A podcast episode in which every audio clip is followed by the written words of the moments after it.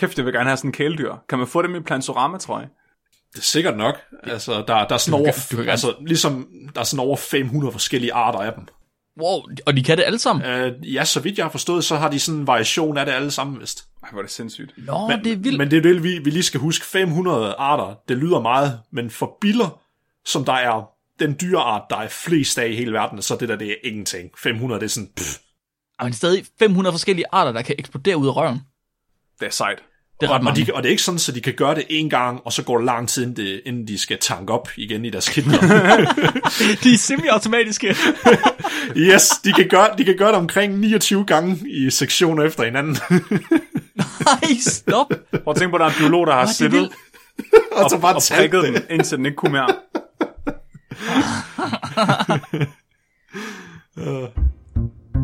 Vi bringer en advarsel. Den følgende podcast handler om vanvittig videnskab. Al forskningen, der præsenteres, er 100% ægte og udført af professionelle. Mark og Flemming står ikke til ansvar for eventuelle misforståelser, men minder jer om, at de altid har ret. Husk at være dumme.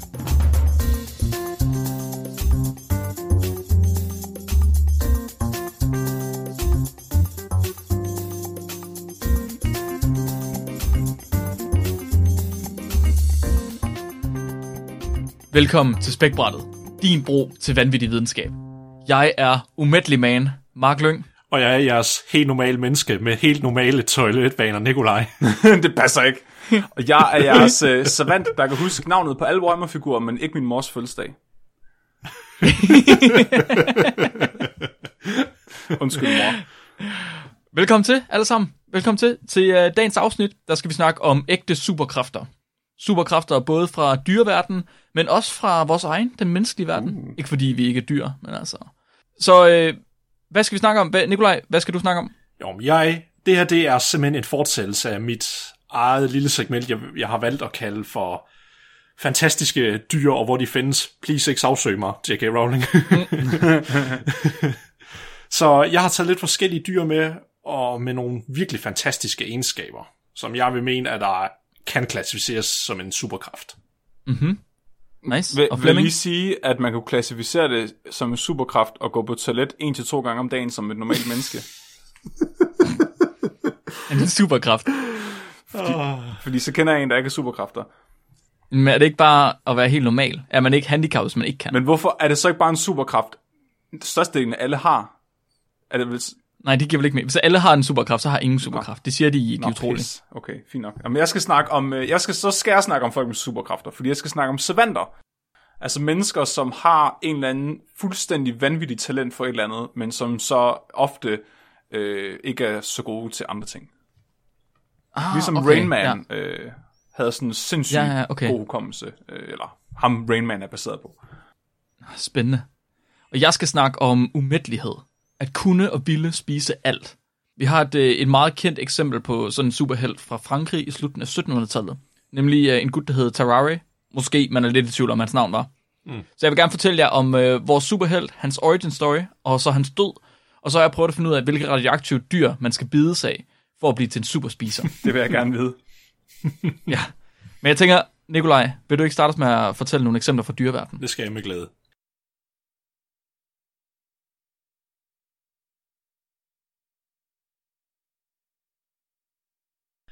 Der er rigtig mange væsener på den her jord, der har fantastiske egenskaber, og til dagens afsnit har jeg udvalgt nogen, som jeg vil mene, der er lidt mere ekstraordinære. Så den første, vi skal ind på, det er umiddelbart et dyr, vi alle sammen nok kender til, men vi ikke sådan skyde det for noget specielt, sådan, hvor, okay, hvad kan den? Og det er tusindbenet egentlig. Men lige, Tusindbenet. men mere specifikt, så er det en bestemt klassificering af tusindben, som der er i stand til at kunne lave det, der hedder cyanogenese. Og det er faktisk, de er Okay. i stand til at producere og så ekstrahere cyanid som en forsvarsmekanisme. What? Ja, What? og, og cyanid, det er, jo sådan, det er jo faktisk ekstremt giftigt for næsten alle levende organismer. Det er jo blandt andet det, som Hitler brugte som giftgas for gasjøderne for eksempel, og det kan være ekstremt dødeligt inden for minutter for mange levende væsener i den rigtige dose. Er det ikke også Dosis. det, agenter bruger til at begå selvmord med? At de har cyanid inde i en kunstig tand, og så knuser de den, og så dør de? Jo, det har sådan en cyanidkapsel, ja, og, og det er rigtigt det der med, at du kan dø inden for sekunder til minutter, eller sådan noget. Prøv lige, prøv lige at tænke på at spise den der sandwich, hvor der er et lille st- st- sandkorn i, eller en lille sten i, eller sådan noget. Ah, det var fandme, det var det, det var, det var, det var, det var, Jeg skal til at lade være med at Ærgerligt, spise tusindben, kan jeg mærke. det smager bare så godt. Men faktisk, den der artikel, jeg har taget med, de beskriver et nyt tusindben, der, der hører under kategorien af drage tusindben. Og det er fordi, de har simpelthen så mange lange filamenter, og de er meget farvestrålende, så af en eller anden grund ligner de sådan en asiatisk drage, ifølge dem. Så de, de har faktisk skrevet i den her artikel, at we think that such an unusually colored, conspicuous millipede deserves more than a Latin name, and suggest calling it the shocking pink dragon millipede. Som på, Thailands, Mm, som på thailandsk hedder Mangkorn Jumpo. Så det er titlen på, på det her paper, det er The Shocking Pink Dragon Millipede. Fandme en god titel. Jeg elsker bare, at de sådan gerne vil give et navn til noget, der allerede har et navn. Det kan jeg godt gå Ja. ind for. Det er, Ja. sådan lidt, det er sådan lidt irriterende, at man er nødt til at opdage noget som den første, før man må navngive det. Jeg synes bare, at høns, de skal Den hedde der- glædesdinosaurer. Den der store sten, der er på himlen, den, den skal ikke hedde månen, den skal hedde, den skal hedde sten. Fløf. Nå, så det, der faktisk er meget interessant med nogle af de her tusindben, det er, at dem, der er i stand til at kunne producere cyanid, der beskriver øh, forfatterne faktisk, at når du er ude i feltet og skal finde den, og du så samler dem op, eller i hvert fald nærheden af dem, så kan du lugte en mandelduft. Mm-hmm. Og det er simpelthen fordi, at cyanid i sig selv, og det producerer sådan en bitter mandelduft egentlig, så afhængig af hvem du er, så kan det godt være måske sådan en behagelig duft, men du skal ikke øh, spise det i hvert fald, hvis det dufter af det. Af mandel. Jamen, Er der ikke også rimelig meget cyanid i de fleste kerner? Eller, Jo, jo der er, der er, du ved, øh, frugtkerner og der sådan er normalt faktisk øh, mere cyanid i bittermandler. Også inde i kerner af sådan æbler og lignende. Nå, Okay. det må jeg heller ikke spise. Nej, du skal Nej. ikke spise for mange af dem. Kernehuset er jo det Ja, bedste. det er en dårlig idé, Flemming. Men faktisk, øh, mekanismen for, hvordan de ud, eller hvordan de sekrerer det her, det er faktisk, at de har inde i sådan nogle øh, kitler, der er placeret rundt omkring på deres krop, hvor de har et stof, der hedder mandelnotril. Ja, tror jeg sådan, det skal udtales. Okay. Og det nedbryder de simpelthen til hydrogencyanid, og så til benzaldehyd. Og begge de stoffer, det er nogen, der faktisk har en duft af mandel. Når det så endelig er tid til, at de skal udsekrere det her, så får de dem så nedbrudt med det her enzym, og så nogle af dem, de kan enten vælge at skyde det afsted mod et rovdyr, der vil spise dem, eller så sekrerer de det sådan hele tiden ud på deres hud, sådan så de har et lag, sådan så hvis du bare slikker dem, så bliver du forgiftet, for eksempel. Eller hvis du er tæt nok på dem. Det, er rimelig fucked. Men så er det store spørgsmål så er jo, hvorfor dør de ikke selv, når cyanid det er så giftigt for, for mange organismer? og i, og af en eller anden grund, der, var, øh, der har været nogle studier, jeg ved ikke, hvorfor alle dem, jeg kunne finde, de var lavet tilbage i 60'erne og 70'erne, der var de åbenbart helt vilde med at studere tusindben. Så der prøvede de på at udsætte tusindbenene, bare direkte at udsætte dem for cyanid, og så se, hvordan de copede med det. Shit. Det, som enhver rigtig forsker vil gøre. Og dengang, fordi det var tilbage i 70'erne, der kunne man ikke, man havde en idé om, at om det er ikke fordi, at det ikke kan penetrere huden, og det, det, det fandt de ud af rimelig hurtigt, at det, det er nok ikke derfor, så de postulerede, om de må have en eller anden biokemisk måde at nedbryde det på, og det har man så senere fundet ud af, at det er faktisk bare specielle enzymer, de har, som der med det samme bare nedbryder cyaniden, lige så snart, når det kommer ind i deres krop. Så det var de selv immun over for det. Det er sejt. Okay. Så kunne man lave sådan en indsprøjtning, man kunne give til agenter, inden man forhørte dem, sådan så de blev immune over for cyaniden og ikke døde. Mm. Og så kunne man torturere dem. Det, Ja, det er ret genialt. Hvorfor er der ikke nogen... Det er der garanteret nogen, der har tænkt på. De har bare ikke offentliggjort det endnu. Huh. Det næste levende billede, jeg har med i min samling i dag, det er et væsen, der hedder The Bombardier Beetle, så bombe- bombarderingsbil, eller bilen. Der der er måske nogen af jer, der har hørt lidt om den. Den har været, været med i nogle naturdokumentarer. Og som dens navn siger, så har den faktisk sit eget artilleri indbygget. Et biologisk artilleri. Og den er faktisk i stand til at kunne fyre en væske, der bliver 100 grader afsted ud af bagenden på sig selv. det er en så syg brud. For helvede. Den har bare altid været inde og spise chili. Mexikansk mad. Åh, oh, for helvede. Det, det sjove er, um, er den artikel, der, hvor jeg har fundet det i, de beskriver, at den gang, da man skulle over i den nye verden i Amazonas-junglen, så vil der tit være mange af, af de her udforskere, de vil så høre billen. Nogle af dem, de vil kunne høre skud. Wow, what? De skriver i artiklen for eksempel, at Their artillery is a defensive spray ejected from a pair of glands that open at the tip of the abdomen. The spray is visible as a fine mist, and the discharge occurs with an audible detonation. Og kæft, hvor er naturen smuk, altså. Bombeprutter. Og, og fakt, faktisk, der er mange de, øhm, øh, de kunne ikke rigtig helt forstå, okay, den her mekanisme, det er så fuldstændig vanvittigt, hvordan en organisme kan have en, eller hvordan en organisme kan udvikle en biologisk eksplosion. Altså bare gennem evolution. Men ved at så finde ud af mekanismer og finde ud af, okay, mange af tingene er faktisk ikke så usædvanlige, fordi den har to kamre, der er placeret i sin bagdel, hvor den ene indeholder hydrogenperoxid, så det vi kalder brintoverilte, og så den anden, den har det et andet stof, hvor der samtidig også er en masse enzymer. Og så når den så, ja, jeg ved ikke, hvordan man kan skrive, skrive det, hvis den klemmer, for eksempel på det rigtige tidspunkt. ja, nu skal du ikke få gode idéer, Flemming. Der kunne du lære noget, Nikolaj. Oh god. det kan være, at det her er min superkraft, måske. jeg står det bare. så, øhm, så bliver de to stoffer mixet, og så sker der en voldsom endotermisk reaktion. Det vil så sige, at det bliver frigivet rigtig meget varme og energi lige pludselig. Som en sikkerhedsmekanisme, så lukker den ind til de to kammer igen, fordi ellers så vil der jo ske en indre eksplosion ind i organismen, så vil den bare springe sig selv i luften egentlig. det er sikkert sket før. Tror du, det var, det var de første, der udviklede sig med det her? Hold kæft. Jeg prøver lige at tænke på, hvor mange gange der er nogen, der bare sprang i luften, inden det lykkedes den første at skyde der sted, ikke? Rigtig mange gange, det er det nødt til at være sket. Kæft, man, jeg elsker naturen. Og så sprøjter den så det her ud, og, og man har ikke... Jeg tror, man har målt det med sådan nogle termiske kameraer, men faktisk, øh, da man først begyndte at dykke ned i det, der lavede man bare kemiske beregninger for at estimere, okay, det er nok omkring 100 grader varmt, og det har man så senere confirmed, at lige det, det kommer ud, så er det 100 grader varmt, så hvis du håndterer de her billeder, selvom det ikke er meget, der kommer ud, så folk, de kan godt få sådan brandmærker på sig, og så tabe bilen, hvis det, de ikke ved, hvad det er, de holder. Kæft, mand. Jeg er simpelthen nødt til at spørge, hvordan, hvordan tror I, de har fundet ud af det? At det er 100 grader, Ja. der er en anden biolog, der har siddet med sådan en nums, meget, meget, meget lille numsetermometer. Nej, ja, ja, okay, det var også godt bud. Jeg tror, at der er en eller anden, der har prøvet at lave uh, KOT med det. ja, eller instant nudler. Instant nudler, ja. ja. Hvor hvis man tager nok biller, kan man så koge nudler. Med at de prutter ned i en kop.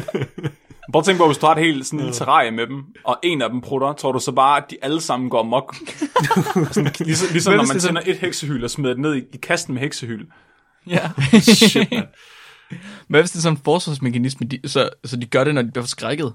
Det, det, det, altså, det tror jeg godt, de gør, fordi det er jo en forsvarsmekanisme, de bare gør, når de føler sig troet. Men og så er det jo, altså, så er det jo godt bud, det der, for man bliver Ja. ja. forskrækket, når de hører Jamen, jeg hinanden. siger kun kloge ting.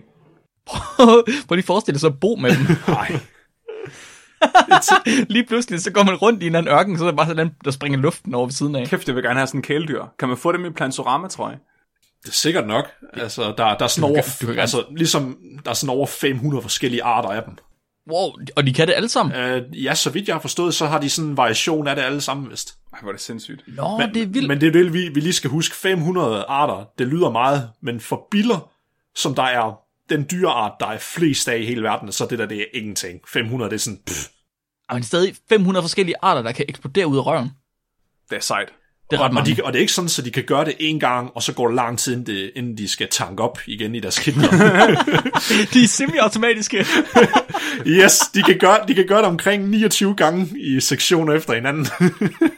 Nej, stop. Prøv at tænke på, at der er en biolog, der har siddet og så bare og talt prikket den, indtil den ikke kunne mere.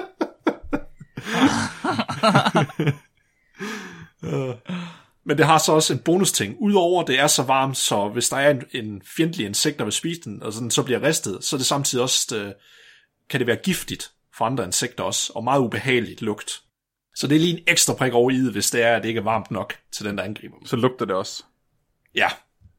Og det næste levende billede, jeg så har med, det er, det er faktisk ikke, det er ikke et dyr. Så her leger lidt, hvad jeg sagde med til at starte med. Det er selvfølgelig en bakterie. Uh. Det, det vil jeg jo nødt til at have med som mm. mikrobiolog. Og det er så Neisseria gonorrhea, som der så forårsager gonorrhea. Den kender jeg ikke. Den har jeg aldrig hørt om. Nå, nå, Mark, jeg ser STD, og det er ligesom Pokémon. You gotta catch them all.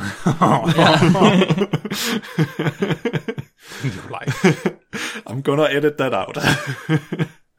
Men en ting, der er meget speciel ved gonorrhea, det er faktisk, at pound for pound er det den stærkeste organisme på den planet. What? Så det er den, den, super, den superkraft, det er superstyrke. Nej, hvad? Jo, fordi man har fundet ud af tidligere, um, der er små, det der hedder tentakler, som nogle bakterier har, der hedder pili, og Kan du for, vil du forklare, hvad pilier de er, Flemming? Ja, Du er jo, det du er jo lidt en ekspert inde på det område. en lille smule. Det, øh, det er sådan nogle femmerhår, som øh, bakterier de kan få på overfladen af deres øh, krop, og dem kan de så bruge til at hænge fast på forskellige ting med. Så det er sådan lidt ligesom en form for meget, meget specifik velcro. Mm. Og som du siger, Flemming, så bruger de dem til at bevæge sig rundt med, og man tidligere fundet ud af, at man har målet styrken på bare en af de her små tentakler. Fordi den kan også bruge dem til at trække dem en til sig selv, sådan ligesom sådan en øh, sådan en grappling hook. Og så trække sig hen mod det, hvor de gerne vil hen til. Og der producerer de et omkring nede på øh, pico-newton-skala. Og pico, det, det lyder ikke ret meget. Det er det, er det heller ikke. Det, det er virkelig, virkelig, virkelig let. Så det er 10 i minus 12. Hvis jeg lige opfører tom af min hoved. Så det er virkelig let, de producerer. Men i forhold til deres størrelse, altså deres kropsvægt, så er det 1000 gange deres egen kropsvægt, at de kan trække. Hold da kæft, mand. Men der har, men der har så været nogle nyere studier, og titlen på det her studie, det hedder Cooperative Retraction of Bundle Type 4 Pili Enables Nanonewton Force Generation. Så, de har lavet sådan en special form for sådan en, en gel substans, hvor der er nogle små sådan søjler på, og dem kan de åbenbart måle, at hvis der, der skulle være en af de tentakler, eller en af de pilier, der binder fast på den, og den så flytter den, så kan de måle det med sådan en meget fin elektronmikroskop, hvor stor en distance det er, og så nogenlunde, hvad det svarer til for en kraft. Mm-hmm. Og der først så satte de op, og så målte de også, hvad en enkelt pili, hvad den gjorde, og jo, ganske rigtigt fandt ud af, det svarer til det, man har fundet før. Men aha, det her det er jo kun, hvad man ser i et, te- i et normalt forsøg, der er sat op. Hvad nu, hvis det er en infektionsmodel? Uh. Og det er meget vigtigt, fordi der sker tit mange andre ting, når de er tættere på, hvad der rent faktisk sker in vivo. Har de, har de været ude og tage stakkels teenager med gonoré, Nej. og så mikroskoperet på deres tissemand? Jeg vil ønske, det var sådan, men nej, desværre. Okay, okay, okay, Så, okay. så de prøver bare på at gøre det tættere på, hvad de rigtige øh, forhold vil være under det her. Så de groede dem, i stedet for at tage en enkelt bakterie, så groede de dem sammen, fordi tit der aggregerer de sammen i biofilm, for eksempel. Som der er det her, ja, ja snask af sukker, de hænger sammen med, en eller anden bedste måde, jeg kan forklare det på. Bakteriekollektiv. Ja, ja. Det er Roskilde Festival. Alting er bare en stor masse. Bogstaveligt talt Roskilde Festival. Men så nogle gange, så vil de her pile, de kan også bunde sig sammen, ligesom et ræb. Fra en bakterie, der kan mange af dem, så det ligner faktisk bare sådan en tykt ræb, der er viklet sammen om sig selv. Og så tænkte de, okay, burde den så være i stand til at kunne producere endnu mere newtons kraft, når den gør det, bare en af dem. Og den adfærd gør de kun, hvis det er, de gror sammen. Og det prøvede de så, og så fandt de ud af, at nogle gange ville der være helt op til 10-12 af de her piler, der vil sno sig sammen om hinanden, og så lave et langt stykke ræb. Og så kunne de faktisk godt lave op i helt af nanonewton, så 1000 gange mere kunne de trække af deres egen kropsvægt. Faktisk 10.000 gange sin egen kropsvægt, hvor de er i stand til wow. at kunne trække. Så jeg, så jeg vil sige, baseret på det, så har du en god undskyldning, hvis du får gonorrhea. Du kan ikke gøre noget, den trækker bare bukserne af dig. altså, Ej, jo sindssygt. altså, altså, du er, er ved dens mercy. Du kan ikke gøre noget. Kæft, du lummer i dag, mand.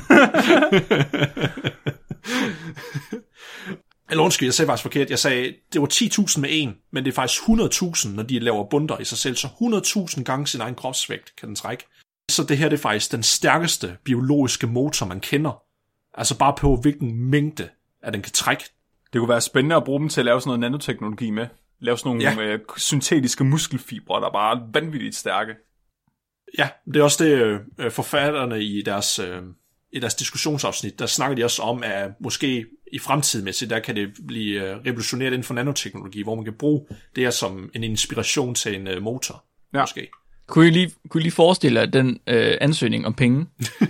så går man ud og siger, vi, vi kunne godt tænke os at skrabe forhuden, øh, bag, bag forhuden på øh, det ved jeg ikke, 100.000 teenager eller sådan noget, for at få fat i så meget gonorrhea som muligt.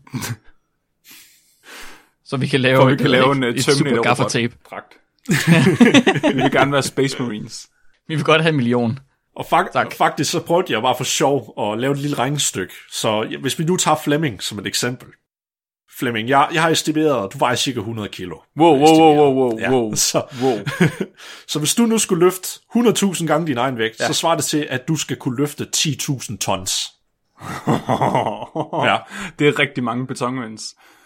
Det er rigtig mange høns, og det har jeg også regnet på, hvor mange høns det svarer til. ja, Nikolaj. Fordi en gennemsnitsvægt af en, af en, høne er cirka, der fik jeg at vide sådan 3,2 kilo. Det var sådan en low estimate.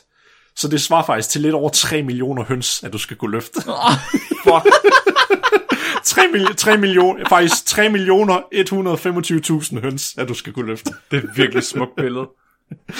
Ej, det er virkelig mange Det høns. måtte larme meget at have så mange høns på et sted. Ikke? Og så når du står med dem over hovedet, som Atlas, der holder himlen op, ikke? så kommer der, regner det bare med æg, fordi de alle sammen bare på et eller andet tidspunkt ligger et æg. Uh, Det er virkelig smukt. Nu bliver vi nødt til at få penge til det her for- projekt. Jeg vil kunne gøre det en eller anden dag. Hvor stor forskel er der på høns vægt, om de har æg eller ej? Ikke særlig oh. oh, jeg tror, de tungeste æg, jeg har fået i år, de var omkring 120 gram, men de var også virkelig store. Og hvor mange øh, millioner høns var det, du sagde? over 3 millioner. Så 3 millioner æg gange 20 gram. Hvis de alle sammen får et æg på Ja, samme 120. tid. 120 gram. Nå ja, Altså selvfølgelig. 100 Hold gram, det er et stort det er, æg. så, det er relativt, det er relativt meget lige pludselig. Du lægger oveni. Mm. Et normalt æg Så vejer mellem klar på, 50 at og 70 gram, så det er bare mine høns, der er løs bag. Åh, oh, det er også smart. Men du skal være klar på, at du, du må ikke tage flere høns, når du også skal holde alle de æg, de kommer til at lægge. Og så skal, vi, så skal du gå med en kur og gribe dem, ligesom det der computerspil, der var øh, på 1, 2, 3 spil. Jamen, jeg er slet ikke lige så stærk, som du er. Og øh, det bringer os så til den sidste, jeg har med, og hvis I vil høre det her, så må I så øh, gå ind og støtte os ind på tier, så kan I høre med som det her som et lille bonusklip. Men jeg må godt høre det alligevel. Du må rigtig gerne høre det, Flemming. Tak. Også dig, Mark. Yay. Så jeg skal tale om savanter. Og savanter, det er mennesker, som har en sjælden egenskab, der gør dem i stand til at udvise ekstraordinære performance i en specifik disciplin. Og hvis det ikke giver mening for jer, så er det, at det er nogen, der er virkelig, virkelig, virkelig unaturligt gode til et eller andet. Lis- Så kineser. ja, Undskyld, jeg sagde. det, jo, det sagde du, og nu, nu har alle hørt det, Mark. Nej, undskyld. Deres evne til at det- reproducere og lave Nike-sko. Men ikke køre bilerne. Så, så ja. Flemming, Flemming. Det sagde du. Nej, man jeg, ikke. jeg prøver at redde dig ved at gøre det værre. Jeg har set virkelig meget The Office, så det er jeg er bare godt. blevet til Michael Scott nu.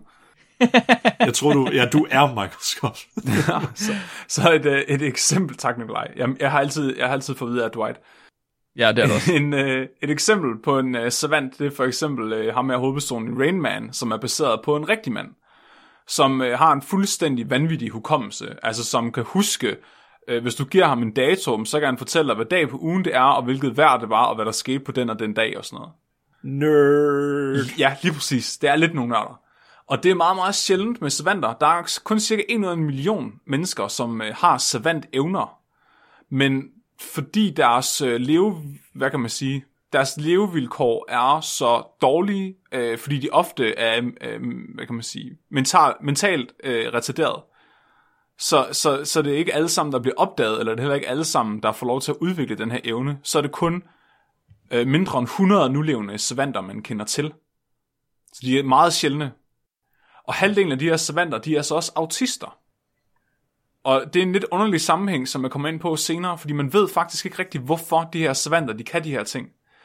Men man, man kan også se, at 10% af alle autister har i forvejen en mild form for, for, den her, for de her savantevner. Så man vil ofte se, eller man vil se en ud af 10 gange ved en autist, at de, at de, kan, at de kan en eller anden ting bedre end et, et menneske uden autisme. Så måske er det noget, der går sådan lidt hånd i hånd, savanthed og Ja, autisme. altså det ser sådan ud, eftersom halvdelen af alle savanter ja. har autisme. Øh, Ja, ja, okay. Og mit, jeg tænkte sådan, da jeg læste det, sådan, okay, hvor, hvor god skal man så være til noget for at være en ægte savant, ikke?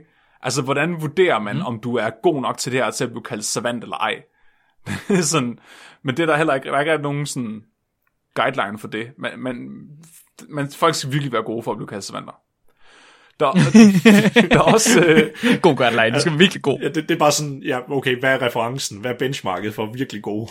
Nej, virkelig god. rigtig Nikolaj. episk god. Jo, juridisk god, eller statistisk god, eller... Begge dele. Du skal vinde førstepladsen i StarCraft. Filosofisk set. Og det er sjovt, fordi der er også nogle savanter, de, er, de, de får savantevnerne ved at pådrage sig en hjerneskade. Så nogle gange så ser man... Ja, Det er den bedste origin story til en superhelt. ja, jeg kommer faktisk til at nævne en, som har fået sine savantevner i et slagsmål på et værtshus. Ja, ja. Ja. Ja, jeg fik min PhD på det i et slagsmål. Der er håb. Hvad, hvad, hed- hvad hedder han? Barmanden, eller? Auchi. Beer man øh, men der, er, der er fem forskellige kategorier af savantisme, eller man ser ofte, at savanter, de kan en af fem forskellige ting, altså at, at det ligger inden for en, en af fem forskellige områder. Den ene hedder hukommelse, den anden hedder matematik, den tredje er musik, den fjerde er kunst, og den femte, det er øh, rumlig intelligens. Så jeg tager nogle eksempler med.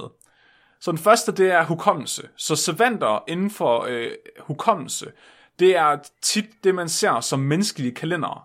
Altså folk, der kan få en dato at vide, og så kan de huske sindssygt mange ting om den her dato. Og det er blandt andet Kim Peek. Og Kim Peek, det er ham, der var inspirationen til Rain Man. Og han, var, han er en af de vildeste savanter, der nogensinde har levet. Han døde desværre i år 2009. Og han blev øh, kaldt mentalt, mentalt retarderet, da han blev født, og fik faktisk at vide, hans far fik at vide, at han skulle, han skulle bare smides på en institution, fordi han ville aldrig nogensinde komme til at gå eller tale eller noget som helst. Ja. Jesus. Det var så ikke tilfældet, fordi han lærte at tale. Han var øh, autistisk, og han havde også en anden øh, sjælden øh, kromosomsygdom, som gjorde, at han havde en mutation på sit X-kromosom, der hedder FG-syndrom, og det giver mindre muskler og større hoved. Og en kombination af de okay. Her ting gjorde så, at han fik en fuldstændig vanvittig hukommelse. Der ligger rigtig, der er en rigtig god dokumentar med ham, som faktisk ligger på YouTube, og der ligger flere klip med ham, øh, hvor man ser ham øh, recitere nogle af de her ting. Så han kunne, udover at være en menneskelig kalender og huske alle mulige ting, bare ved at få en dato at vide, så, øh, så kunne han også øh, for eksempel sidde om aftenen og læse en telefonbog. Og så efter det, så hvis han mødte nogen og hørte deres navn, så kunne han sige, hvad deres telefonnummer var. Okay, det, det er creepy. Det er bare creepy Ja. ja. af helvede til. Og en af de ting, der karakteriserer savanter, det er, at den her evne, det er altså ikke en, de skal, det er ikke en, de skal kæmpe for. Så, så for at finde den her information, det, det skal de slet ikke arbejde for. Den dukker bare op i deres hoved. Så når han får sp- spurgt om nogle af de her ting, så svarer han på et splitsekund. Altså, den her viden, den kommer bare til ham som sådan rent intuitivt. Det er næsten sådan en sjette sans. Damn. Er den ubevidst? Hvad siger du? Er den Ja, ubevidst? det, er, ja, det kan man godt sige, at det er den. Okay. Uh, og, Det, det, ly- det lyder lidt som... Øh, øh, er det måske lidt et off-track, det her, men jeg kan huske, jeg så et program, hvor der faktisk var en, der havde en evne, der mindede lidt om det. Han var så ikke autistisk, men fordi da han blev født, så var den nerve, der var fra hans øh, øje, den gik op til hans hjerne, altså til den frontale cortex, så det, når det var sådan, han skulle regne noget matematik ud, så ville det være instinktivt, altså denne refleks med dit øje, det twitcher, så hurtigt ville han være til at kunne regne noget ud. what? Så han kunne for eksempel sige de første sådan, decimaler af pi, kunne han sådan regne ud i hovedet, så man bare sige, vil han stå og sige det. Ej, hvor vildt. Ja, fordi den var blevet sat sammen af hans hjerne med ja, twitch-refleksen i hans øje. Det er sejt, han er bare blevet biohacket af naturen. Ja, Det er sjovt, fordi Kim Peek, han... Øh, sorry, jeg fortsætter bare, hvis det er orden. Øh, Ja. Kim Peek, han siger også øh, på et tidspunkt, I have so many things in my brain that you can't guess them all. øh, så er der matematik. Der har et eksempel på en, der hedder Jason Patchett. Og han blev slået i hovedet i år 2002 i et slagsmål i en bar. Og han, var det med en tom ølflask. det, forhåbentlig var det med en tom ølflaske. Nej, forhåbentlig var det med en fyldt ølflaske, fordi så øh, ville den gå hurtigere i stykker. Efter at han blev slået i hovedet, så blev han til et matematisk geni. og det vilde er, at før det, der havde han matematik. Han var en total jock. Altså, øh, der er billeder af ham fra high school, hvor han bare har mollet og, og kæmpe store overarme, og han gad, altså, han, han, han, han dumpede sit, øh, øh, sit seniorår på high school, og var nødt til at tage det om og alt muligt. Men efter det, efter det her slag i hovedet, så bliver han matematisk geni. Så han siger, at alting begyndte at blive, altså glatte objekter, de begyndte at, at se ud, som om de havde en tekstur for ham. Altså ligesom om alting blev pixeleret. Okay. Og han, han så de her øh, mønstre overalt omkring sig, og han begyndte sådan at gå, han blev meget fascineret af dem, så han begyndte bare at sidde og tegne de her mønstre. Og så en dag var der en fysiker, der gik forbi ham, da han sad og tegnede det, og så var ham fysiker, han var sådan, what the fuck, hvad laver du? Det der, det er fraktaler, og de her fraktaler, de er altså virkelig øh, signifikante i forhold til nogle fy, altså, fysiske koncepter. Og den her fysiker havde aldrig set What? nogen øh, forklare dem i lægmandstermer før. Så han sagde til, til Jason, altså du bliver nødt til at læse matematik. og så, øh, det gik han så i gang med. Så øh, efter det her øh, slag i hovedet, der lukkede han sig basically inde i tre år, fordi han fik også OCD. Øh, men Okay. han begyndte så at komme lidt udenfor og læse matematik. Og det sjove var, at hans matematiklærer var fuldstændig øh, forvirret over ham, fordi han, han havde opfundet symboler for matematiske begreber, han aldrig havde fået præsenteret før. Men når han så begyndte at få matematikundervisning, så fandt han ud af, at de allerede fandtes. Han havde bare lavet nogle andre symboler for dem. Ja. Stop, stop, stop, stop, stop. Det, kan, det, det er jo, det, åh, hvor er det Altså han kunne sindssygt. intuitivt beregne integraler, men han, han gjorde det med trekanter i stedet for firkanter. Det der, ikke? Det der, som person der, det er den eneste grund til, at vi nogensinde er kommet videre med matematik i, i menneskets historie. Fordi jeg tror ikke på, at der er nogen almindelige mennesker, der vil kunne regne nogle af de matematiske ting, som er dukket op. Nej. Jeg sidder bare, jeg sidder bare og tænker, at vi er nødt til at sige disclaimer. At, man, at hvis det går dårligt i gymnasie, eller, eller med din matematikundervisning, du skal ikke gå ud og blive slået i hovedet. Jo, løb ind i en væg. Men der er også nogen, der mener, at, at, at uh, Newton og, og Mozart for eksempel, at de var savanter. Ja, Ja. Præcis. Ja. Øh, og det viste sig, altså så puttede de ham ind i en scanner, så scannede de hans hjerne, fordi de ville vide, hvad fanden der foregik. Og de så, at han kunne aktivere dele af hjernen, som man normalt ikke havde ad- adgang til bevidst. Ah, altså, så det var nogle dele i hans okay. hjerne, som, som, som vi også kan anvende, men som vores underbevidsthed har adgang til. Men han kunne altså gå ind bevidst og, og aktivere dem. Så det er lidt ligesom det, du snakkede om med ham der med øjet, der gik direkte op til et sted i hjernen. At det er som om, der Ja. bliver lavet nogle forbindelser op i hjernen, som, som gør, at du kan bruge noget på en måde, du normalt ikke ville kunne bruge det på. ja.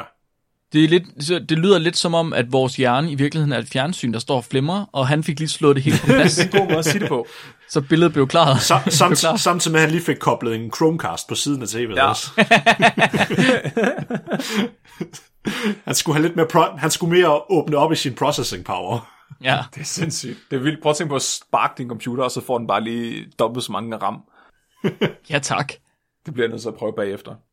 Så er der inden for musik, der øh, har et eksempel på en, der hedder øh, Rex Lewis Clack, og han er født med en syste i hjernen.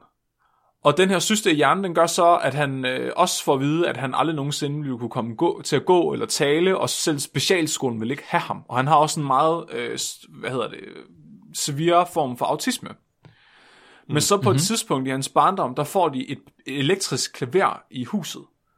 Og efter det, øh, der kunne de simpelthen ikke få ham væk fra det. Han begyndte bare at ligge, altså selv når han var, når han var så udmattet, at han var ved at falde i søvn, så lå han stadig med hånden op på klaveret og spillede på det. Og det, What? det viste sig, at han var super sensitiv over for lyde og berøring. Og nogle af de ting, som gjorde, at han gik amok før, hvor de ikke vidste, hvorfor han gjorde det, det var sådan noget som lyden af døren, der lukkede og åbnede. Og Nå. øh, det her med, at han ligesom får det her klaver, det får ham til at live op, sådan, så han begynder at gå og begynder at tale og begynder at, sådan, at, at blive sådan mere normalt fungerende. Og der er et øh, klip på YouTube, hvor han som 13-årig sidder øh, på et talkshow, og så spiller han klassisk musik, altså Mozart. Han spiller det fuldstændig perfekt ud fra hukommelsen. Men det, der så er vildt, det er, at han er så god til det, at han kan improvisere hen over det, og ændre på musikken, og spille den i andre genrer. Så han begynder at sidde og spille Ej. Mozart som tango og så videre, som 13-årig. Oh, wow. Ja, det er sindssygt. Og jeg lægger links op til alle de her videoer også. Jeg har gemt dem. Der ligger videoer på alle de her savanter faktisk. Inden for kunst, øh, savanter inden for kunst, så er der Stephen Wiltshire, og han er, han er født autist. Det er ham, han var rigtig, øh, han blev meget berømt øh, for nogle år siden, hvor han blev fløjet hen over London i helikopter. Han blev fløjet forbi London i 15 minutter, og så fik han til opgave ud fra sin hukommelse at tegne hele Londons skyline, som han har set i de der 15 minutter, på 5 dage. Og det gjorde han. Han tegnede et 4 meter langt panoramabillede af London ud fra sin hukommelse. Det er sjovt, ham har jeg godt hørt om, men det eneste, man fik at vide i den historie, jeg havde set, det var, at han var autist, ikke at han var savant. Ja, men det er, han er savant, så han, han har de her fuldstændig vanvittige evner. Jamen, jeg synes, det er som om, at det man hører, i- det er som om, at folk ikke kender til termet savant, at, at de hellere vil høre ordet autist, at det er som om, at det, når de fleste hører autist, så tænker de også Rain Man jo. Ja. Jamen, ja, præcis. Det blev, det blev sådan et placeholder. Altså, når, man, når folk de mener ja. savant, så siger de bare autist, og vice versa, tror jeg egentlig. Ja, men- og det er også sådan lidt et problem, fordi der er rigtig mange, der eller jeg ved ikke, om det er et problem, men, men jeg ved i hvert fald, at der er rigtig mange mennesker, som misforstår mange ting omkring autisme, og en af dem er, at de går ud fra, på grund af Rain Man-filmen, at alle autister er savanter. Mm-hmm. Ja, Ja, lige præcis, Men det er altså ikke tilfældet. Altså, det, jeg ved ikke, det er noget af det eneste, der er kommet ud af Rain Man-filmen, som var godt, det var måske egentlig Kim Peeks eget selvbillede, fordi efter Rain Man-filmen, der fik han så meget selvtillid, at han begyndte at kunne se folk i ansigtet. Det kunne han ikke før på grund af sin øh, autisme. Wow, nice. Så er der den femte og den sidste udgave af savant-evner, som er sådan den, der hedder rummelig intelligens, og den er sådan lidt mere tricky. Fordi den, den, jeg kunne ikke rigtig finde nogen øh, specifikke eksempler på øh, savanter med rummelig intelligens, men jeg tror måske, jeg har fundet en alligevel. Så rum... Er det opfinderne Tetris? Nej, det, det, jeg tror ikke, det kræver rummelig intelligens at spille Tetris. Jeg, jeg, troede, du skulle Tror du til, jeg troede, du skulle til at sige Minecraft, men Åh, okay. oh, ja tak. Jeg, t- jeg tænker, de der kasser, hvor du skal komme øh, formerne i de rigtige huller, Jamen, det er rigtigt nok. Dem der kan Jamen, løse det, sådan en, ja, men det de må kræver rummelig savanter, det intelligens, tror det er jeg. du ret i. Det er, gør også, det. er det ikke også det, der bliver testet i en IQ-test? Er det ikke ens evne til rummelig intelligens og kunne flytte rundt på ting op i hovedet og sådan noget? Jeg t- Jo, i hvert fald den der Mensa-test, Ja. ja. vi to. Jamen, hør, Det var det, det. hører noget matematik ikke, ikke også ind under det? Altså noget geometri og sådan Jo. noget? Hører det ikke også ind under? Jamen, det tænker jeg. Men det kommer, det kommer bare an på testen, tror jeg. Nogle test, de, lægger, altså de skiller det ad i de der fem kategorier, du også snakker om, Flemming. Men andre, de altså, ser kun det der rumlige Det er vist IQ-testen, der gør det. Så Ja. IQ-testen tester ikke, tester ikke matematiske evner, eller ens hukommelsesevner, eller noget. Det er altså, mere sådan din...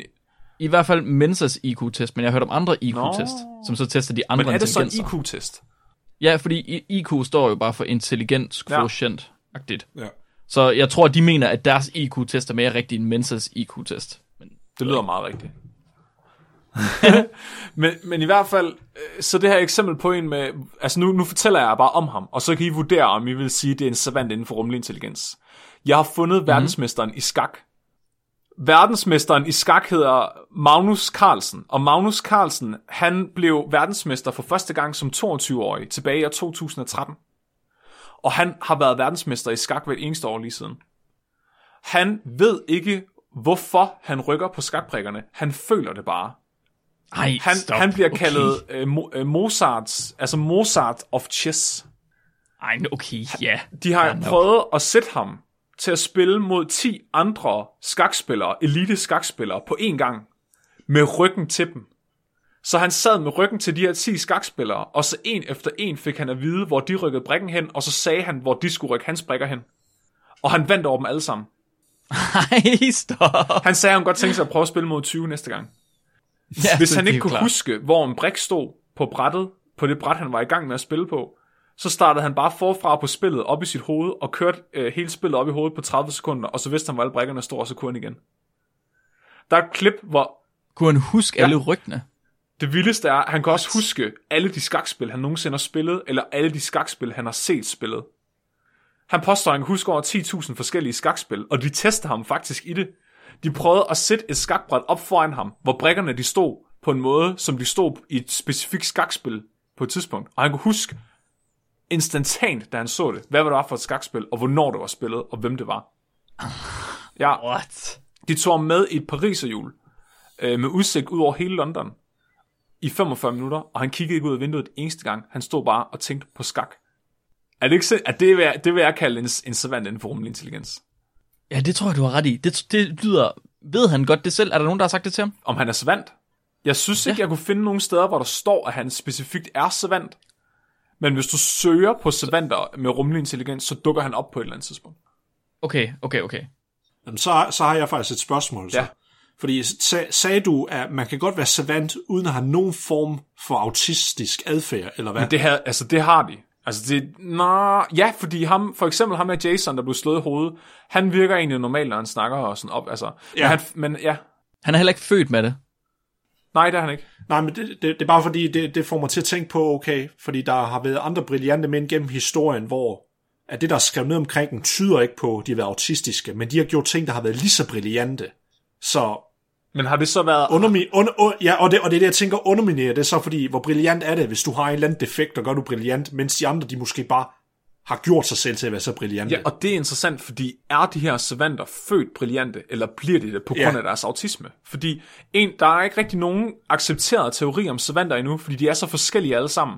Men en af teorierne, det er, at folk med autisme, de bliver meget, meget fokuseret på en eller anden niche, som andre mennesker normalt aldrig vil bruge deres tid på, og derfor udvikler de talenterne. Så egentlig, Okay. øh, ifølge den her teori, har vi alle sammen mulighed for at udvikle de her evner, men vi gør det ikke, fordi vi har ikke motivationen, som en autist har for at gøre det. Det er i hvert fald den ene teori, at, at det simpelthen bare er fordi, at øh, de kognitive evner, de findes der, potentialet for at kunne det her er der, men der er ikke nogen, der gider at gøre det, fordi det simpelthen ikke vil være det værd for dem. Og det, jeg ved ikke helt, om jeg køber den teori. Nej, jeg, jeg har min egen. Jeg tror, det er, fordi det er blevet bit af noget radioaktivt. det er din forklaring på alt, Mark.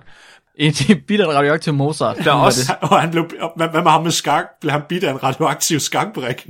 Ja, ja, ja. Så det, hver eneste gang. det tror jeg. Der er også, altså min, jeg, jeg synes, det virker som om, der er to forskellige slags.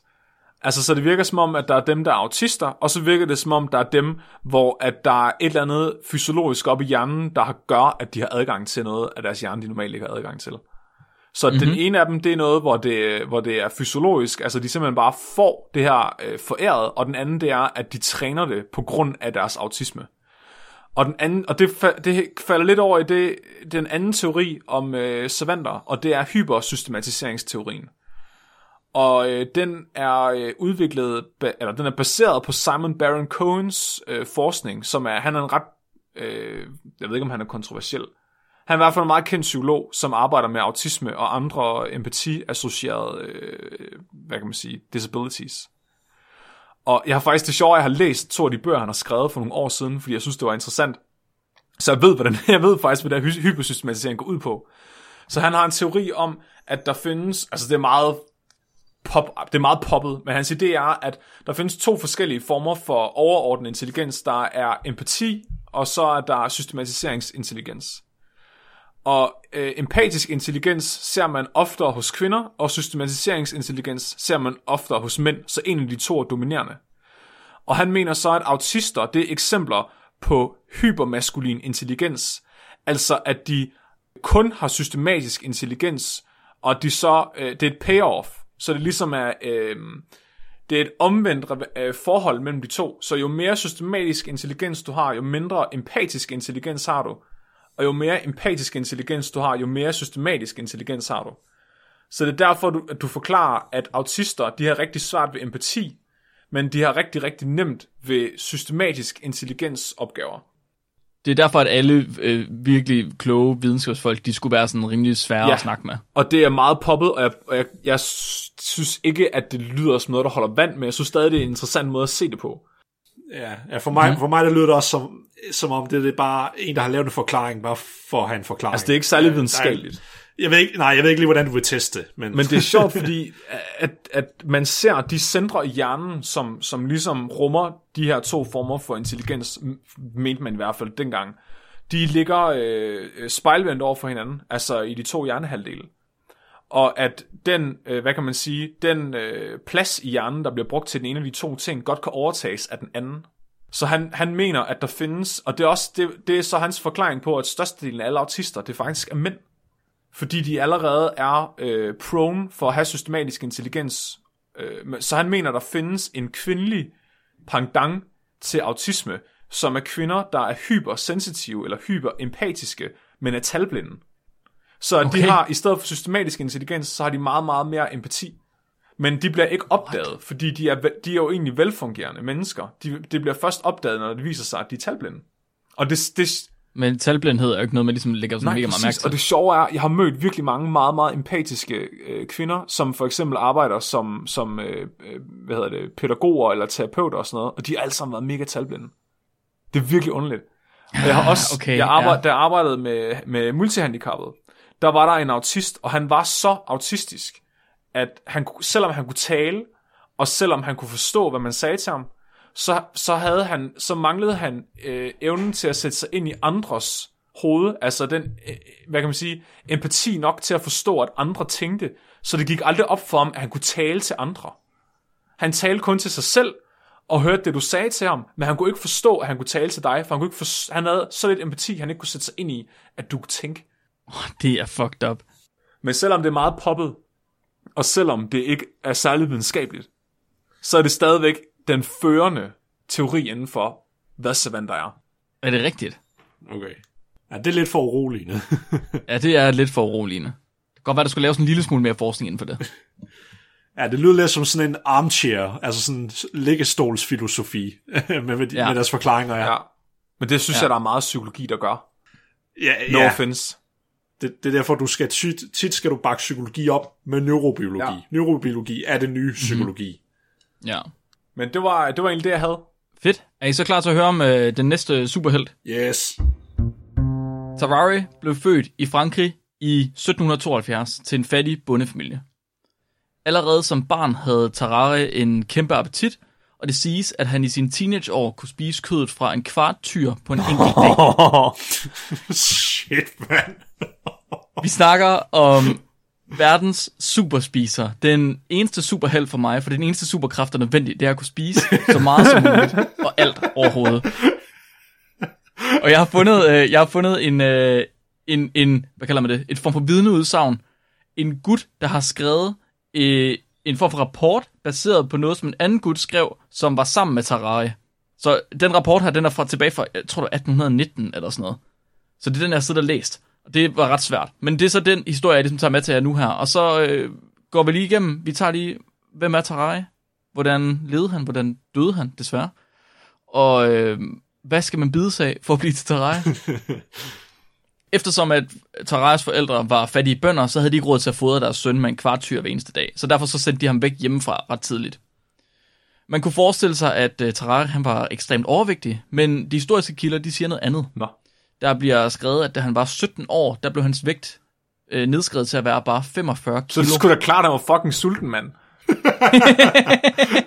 Og vi kan, vi kan ikke alle sammen veje øh, over 90 kilo, Flemming. Nej, de har skrevet, der, der står 100 pund, og det er jo fra en fransk kilde tilbage i 1700-tallet, så der kan godt være lidt historisk. Det skulle ikke være første gang, der er, der er enhedsfejl på den front. Men han har altså været normalvægtig. Til gengæld, så havde han en mave, der kunne udspiles totalt, når han havde indtaget et af sine overdrevne måltider. Og når han ikke havde spist, så kunne den her mave vikles rundt om hans krop. Wait, wait, så siger du, siger du, han er en slange? basically. What? basically. Hans kæbe, den kunne åbne sig 4 tommer. Altså 10, 10 centimeter Han er en slange! op. Min, min kæbe, den kan åbne sig 5 cm op. Og hans kinder, de hang i poser, der var så store, at der kunne være et dusin æg eller æbler. Når han åbnede munden og lænede sig tilbage, så kunne man se lige ned i hans Det mavesæk. er episk. What the fuck? Tarai, han var konstant dækket i sved, og han lugtede så fælt, at det kunne ses med det blotte øje. Og jeg siger lige igen, det her det er det, der står i det historiske Han tekst. Det er meget Han anekdotalt. lugtede så meget, man kunne se hans lugt. Ja, ja. Man Han kunne, har aura det, Man kunne ikke holde til at være inden for 20 paces af ham, altså 20 skridt fra ham. Ad. Han havde også øh, kronisk diarré, og når han havde spist, så ville han begynde at lugte endnu mere. Og han ville også lave alle de lyde, man nogensinde kunne tænke sig til. Han er min held. Jeg skal også at sige, at han begynder at lyde lidt som Flemming. Ved hans død, der lugtede han så ringe, at kirurgen, der obducerede ham, gav op, fordi stanken var så Nej. voldsom. så da Tarai han blev smidt ud hjemmefra, så bruger han et par år sammen med en bande af 20 og cigøjnere, hvor han måtte stjæle sig til sin næste måltid. Og han stjal sig til rigtig, rigtig, rigtig meget mad. Senere så begyndte han at optræde i byer og stræder med sin enorme appetit, og til at starte med, så slugte han småting og levende smådyr, for, øh, fordi han arbejdede for kvaksalver, så det var for at rette opmærksomhed til den her kvaksalvers behandling. Nej. øh, men endnu senere, så fandt han sig selv i Paris, hvor han optrådte med at sluge kurve fulde af æbler. Hmm. Sluge korkpropper, sluge flintesten og sluge alle mulige andre Oh objekter. my god. På, han sagde på et tidspunkt på scenen, så hvad hedder det, um, sagde han til, til publikum, at han, hvad hedder det, han, han udfordrede dem til at mætte ham. Så der blev han givet en hel kur med æbler, Shit. og han slugte dem alle sammen. Vi på stedet. Nej. Da den franske revolutionskrig øh, krig brød ud, der meldte Tarai sig til herren i håbet om at gøre noget ud af sig selv. Og det var et par år efter det her. Hvad håber han på at spise fjenden? Eller? Ja. Og han, håb, han, han håbede på måske at blive betalt lidt i mad. Men det blev ret hurtigt tydeligt, at de der militære rationer, de fik, det var ikke nok til Taraya. og selvom han gjorde alle de andre soldaters arbejde, og så derved fik resten af deres rationer, så kunne han mærke, at sulten den trængte, trængte rimelig meget på. Og til sidst, så blev han faktisk syg af det, og han måtte tage ind til militærhospitalet. Inde på hospitalet, der fik han fire dobbelte rationer. Han spiste de andre indlagtes rester, og han tømte køkkenet. What the fuck? På et tidspunkt, der finder han vej ind i apoteket, og så spiser han alt forbindingsmaterialet. Nej. Men han er stadig ikke mæt. Og så er der så en læge ved hospitalet, baron Pierre-François Passy, som synes, at Tarai han er specielt interessant. Og det er også ham, der er Passy, som så har skrevet alt det her ned. Øh, han synes, at Tarai han er mega interessant, så han finder på en række udfordringer til ham, for at se, hvad det er, han egentlig mm-hmm. kan. Og så, du ved, måske som bivirkning få noget videnskab ja. ud af det. En dag under tilstedeværelsen af overlægen Dr. Laurence, der får Tarai fat i nakken på en stor levende kat, som han prompte bider maven op på, drikker dens blod og sluger hele katten på nær knogler. Det, Så går der, uh, ja, der går en halv time eller sådan noget, så brækker han pelsen op som en anden ule. Og øh, en anden ting, han også øh, blev udfordret til at gøre, det er simpelthen at sluge en ål helt. Og det gør han selvfølgelig, efter han havde knust dens kranie med sine tænder. Har I nogensinde set så et åleskelet? Ja. Han, han, han sluger den Ad. helt. Den er i hans tarme, som sådan nogle nåle. Altså et åleskelet, det er en hel række af sylespidse nåle, og den sluger han, og så er den nede i hans tarm. fuck. Det er fuldstændig sindssygt. På, på flere tidspunkter, der spiste han en middag tænkt til 15 arbejdende bønder. I den her middag, der indgår fire kæmpe skåle med sådan noget skorpemælk, sådan noget rådden mælk, og en, to enorme kødtærter. Til 15 Ad. mænd. Skorpemælk. Så efter, efter ja, skorpemælk, efter han har spist sin middag, så øh, gik Tara selvfølgelig i seng til næste dag, og herefter så var han uberørt af måltidet. Hvor er det sindssygt. Det var blandt andet, når han havde spist de her måltider, de her kæmpe måltider, at hans mave den blev udspilet fuldstændig. Altså det er dybt ulækkert. Det er imponerende. Dybt, dybt ulækkert. Ja, meget imponerende. Og så, det her, det får øh, herren ligesom, øh, ligesom fat i. De, de, han var jo ligesom i krig. Og, og de går lidt og kigger på, hvor fanden er ham der, den ildelugtende tosser henne, der kigger og spiser vores mad. og så finder de ud af, at han er på hospitalet. Og de finder også ud af, at ham her, lægen Percy, han går og laver nogle rimelig interessante eksperimenter. Så øh, han bliver tvunget til af en her person til at sluge en lille trækasse med et stykke papir ind i. De vil gerne se, om, øh, om det ligesom kunne bruges til eller andet, om, om han kunne bruges til eller andet, fordi det er sgu også lidt åndssvagt at gå og have ham til at spise alt det mad, uden rent faktisk at gøre noget arbejde. så Raja, han gør jo som befalet, og dagen efter, så ganske vist, så udskiller han, som man kalder det, gennem sin num- numsehul, et, et uskat stykke papir. Og det generalen af herren, han bliver, han bliver ovenud interesseret. Han synes, det er det mega sejt. Så han, han, han bliver interesseret. Han, han får Tarai ført an foran sig. Og så øh, siger han til Tarai, sammen med et andet hold af general, Napoleon var muligvis til stede her, at øh, hvis Tarai, han kan gøre det her igen foran alle folk, sluge den her trækasse og skide den ud dagen efter, så vil han blive betalt i 14 kilo rå okselever og indvold. Ad. Så med det samme, så tager Tarai selvfølgelig kassen, sluger den, skider den ud og spiser foran alle folk sine 14 kilo rå okselever og Hvordan er indvold. det en god betaling?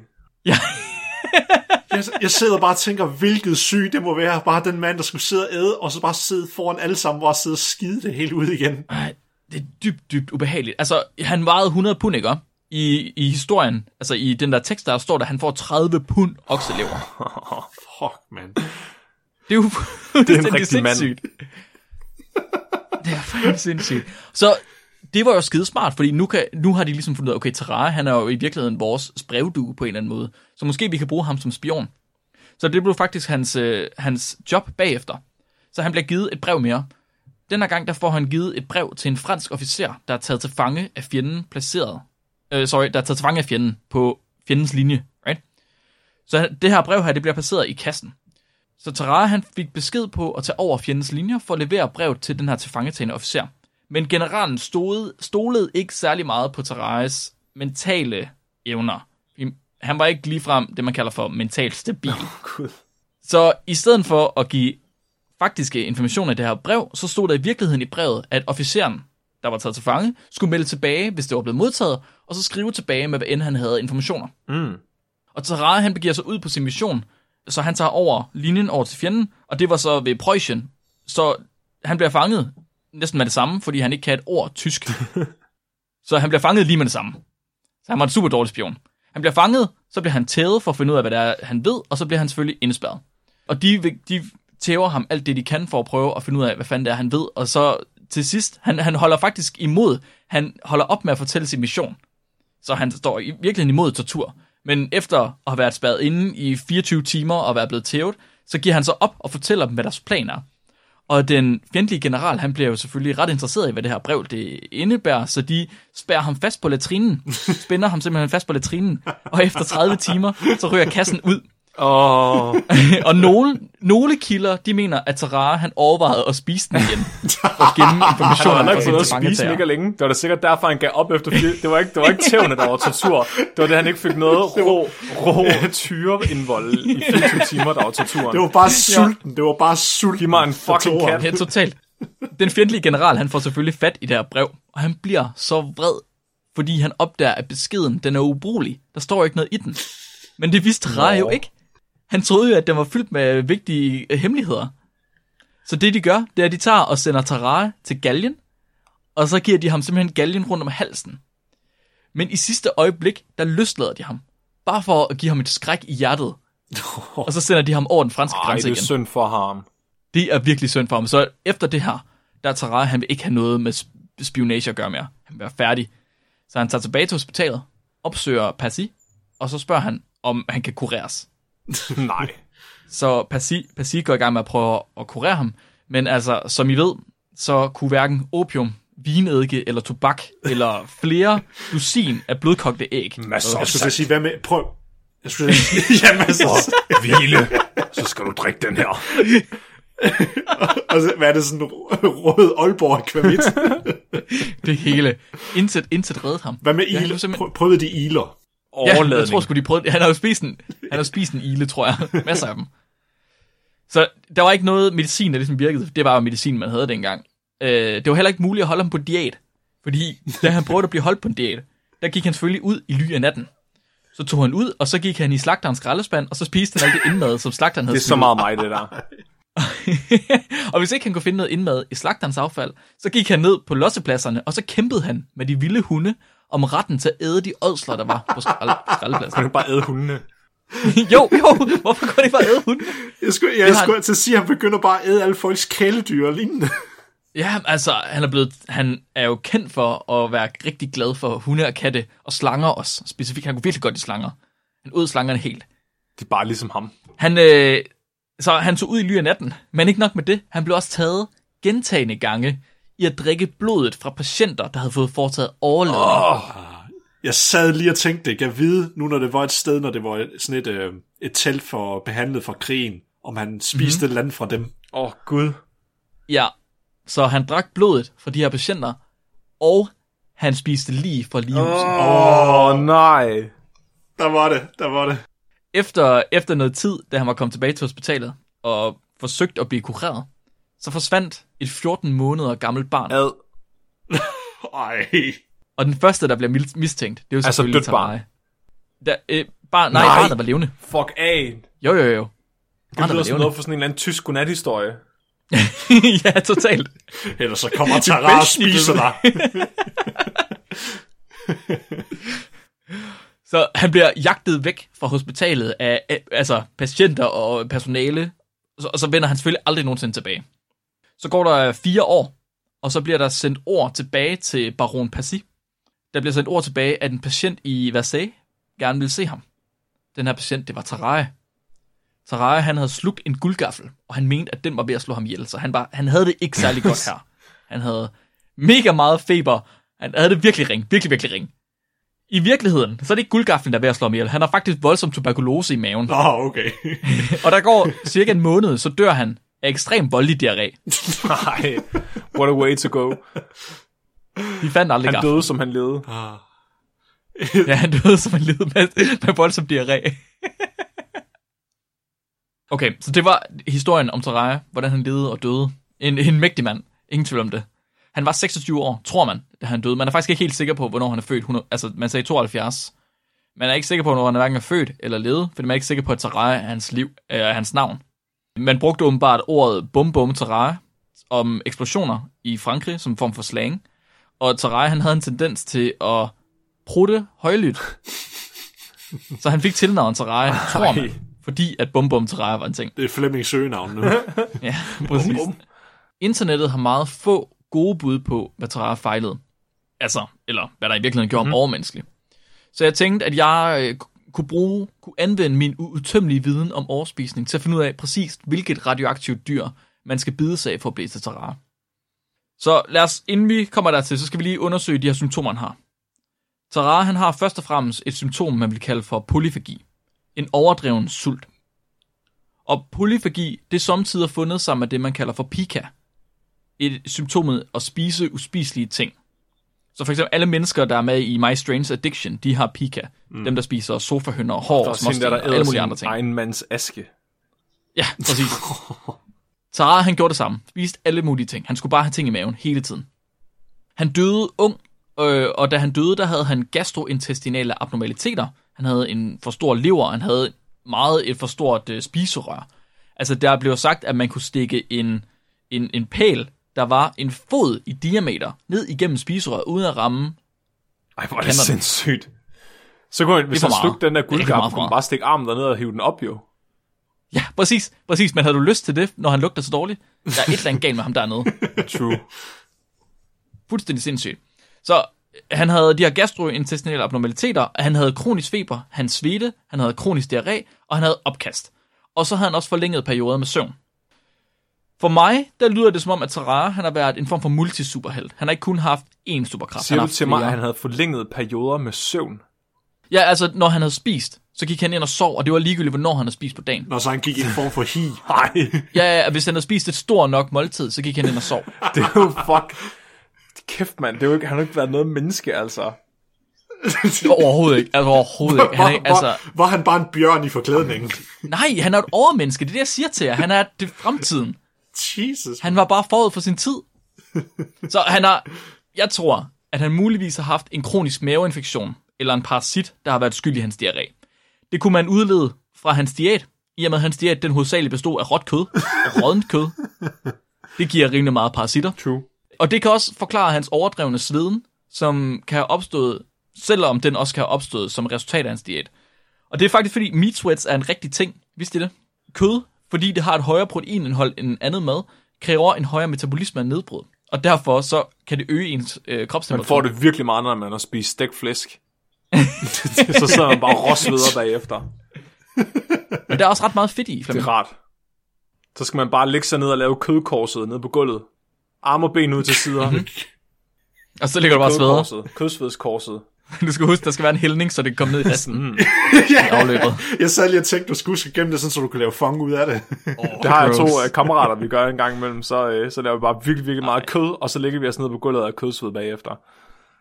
Ej, det er ulækkert. Det Det er er virkelig virkelig rart. klamt. Det er bare... Men jeg tænkte også sådan lidt, en rigtig superhelt, de har jo noget i vej med deres gener. Ja. right? Altså, Spider-Man er blevet bidt af et eller andet, og Hulk har også noget i vej med sine gener. Så findes der noget genetisk, der kan forklare Sarayas tilstand. Og der findes faktisk en, øh, en okay god slat. Jeg har kigget rigtig, rigtig meget i dag på noget, der hedder øh, Prader-Willi-syndrom, som er en genetisk sygdom, hvor patienter ikke kan stoppe med at spise. De kan bogstaveligt talt ikke lade være. Så de spiser alt, hvad de overhovedet kan komme i nærheden af, der kan spises. Samtidig så kan Prader-Willi kombineres med Pika, så patienterne de også indtager uspiselige genstande. Men der er nogle rimelig vigtige forskelle på folk med Prader-Willi og så på Tarare, fordi Tarare han var en lille, spinkel mand. Og patienter med Prader-Willi-syndrom, de har, foruden en umættelig appetit, også nedsat metabolisk aktivitet. Så de forbruger mindre energi, end raske mennesker gør. Mm. Og det skyldes, at de helt fra de babyer har nedsat muskelmasse, så de udvikler, deres muskler de bliver aldrig udviklet på samme måde som almindelige børn.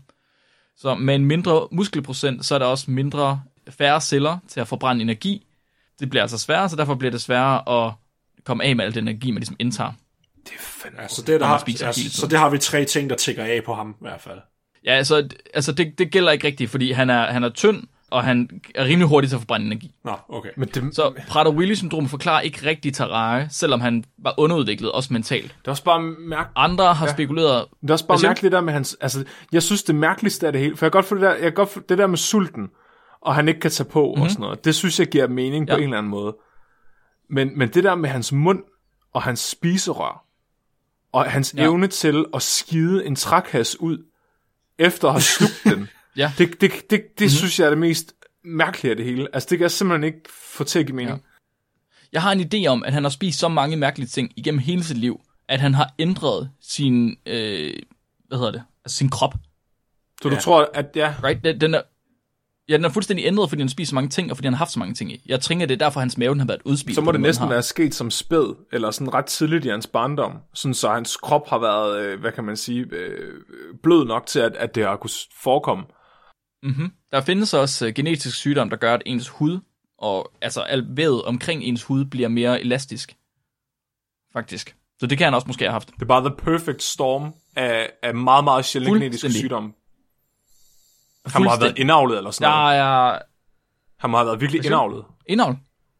Måske. Altså, ja, der, der var ikke nogen fortællinger om andre børn i familien. Svært at sige. Det er ligesom elefantmanden. Måske. Han havde, man mener også, at han havde en kombination af sådan tre eller fire virkelig, virkelig sjældne genetiske sygdomme på én gang. Ja, det, det er garanteret rigtigt nok. Det vilde er faktisk, at der findes en anden person i Frankrig på cirka samme tidspunkt, der også spiste alt, og var kendt for at Huh. spise alt. Men han var bare ikke lige så klam, så der blev han ikke lige så kendt.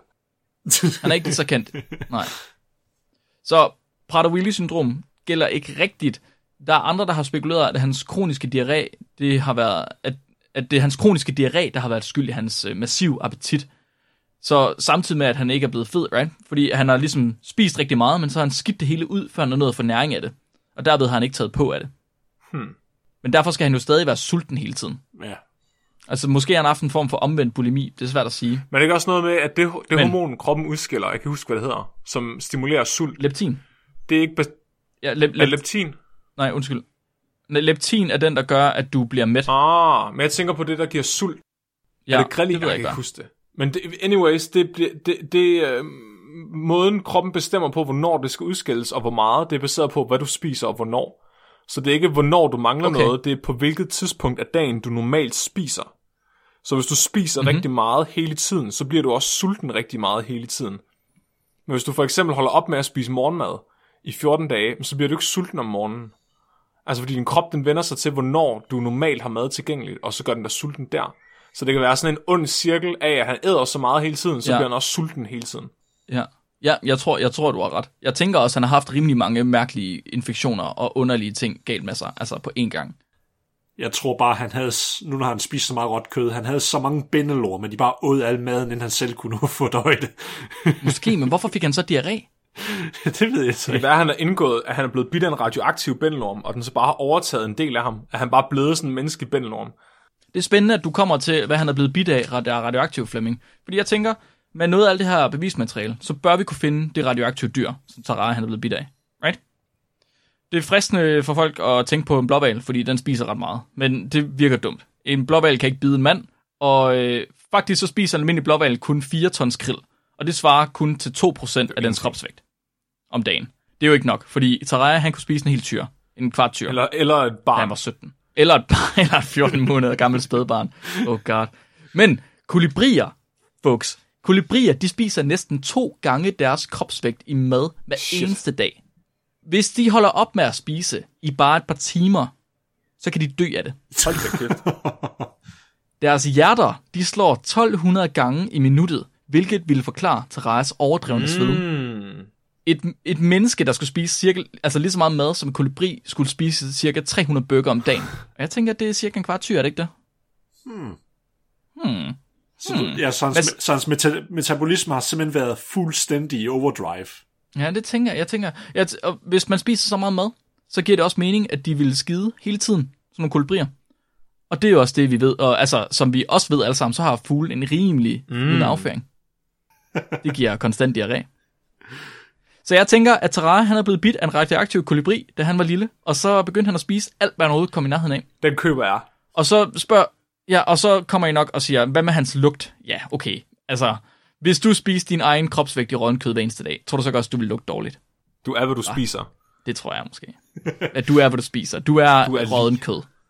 Så en radioaktiv kolibri, måske blandet med en bændelorm for hudelasticitet, det er vejen til at blive oh, umættelig man. Skorpenmælk. Skorpenmælk. Det er det klammeste, jeg har hørt hele dagen. ja, det er fucking ulækker, mand. Oh. Tusind tak, fordi I hørte med alle sammen. Tusind, tusind tak. Så næste uges afsnit, den 4. august, det kommer til at handle om øh, forudsigelighed eller tilfældigheder. Hvis I har idéer, videnskab eller spørgsmål, som vi skal tage med til de næste afsnit, så må I endelig sige til. Det, I kan skrive til os på øh, overalt, hvor I kan finde os, både på Facebook og på Instagram. Vores gmail, det er spækbrættet, snabelag, gmail.com, stadig med gammeldags e, så AE. Hvad, hvad skal folk ellers gøre? De skal købe nogle penge til os. Be om. Se, ej, de skal sende nogle Warhammer-figurer til mig. Jeg har ikke fået nogen endnu. Ja. Er det rigtigt? Har du husket at give dem din adresse? Er det en god idé? Det, ellers så er det svært at sende Bare ting send til dig, dem. har jeg hørt. Sæt dem. Øh, hvis I finder lyskrydset på Tåsinge, så, så gå tre skridt til højre, og så sæt den bag busken.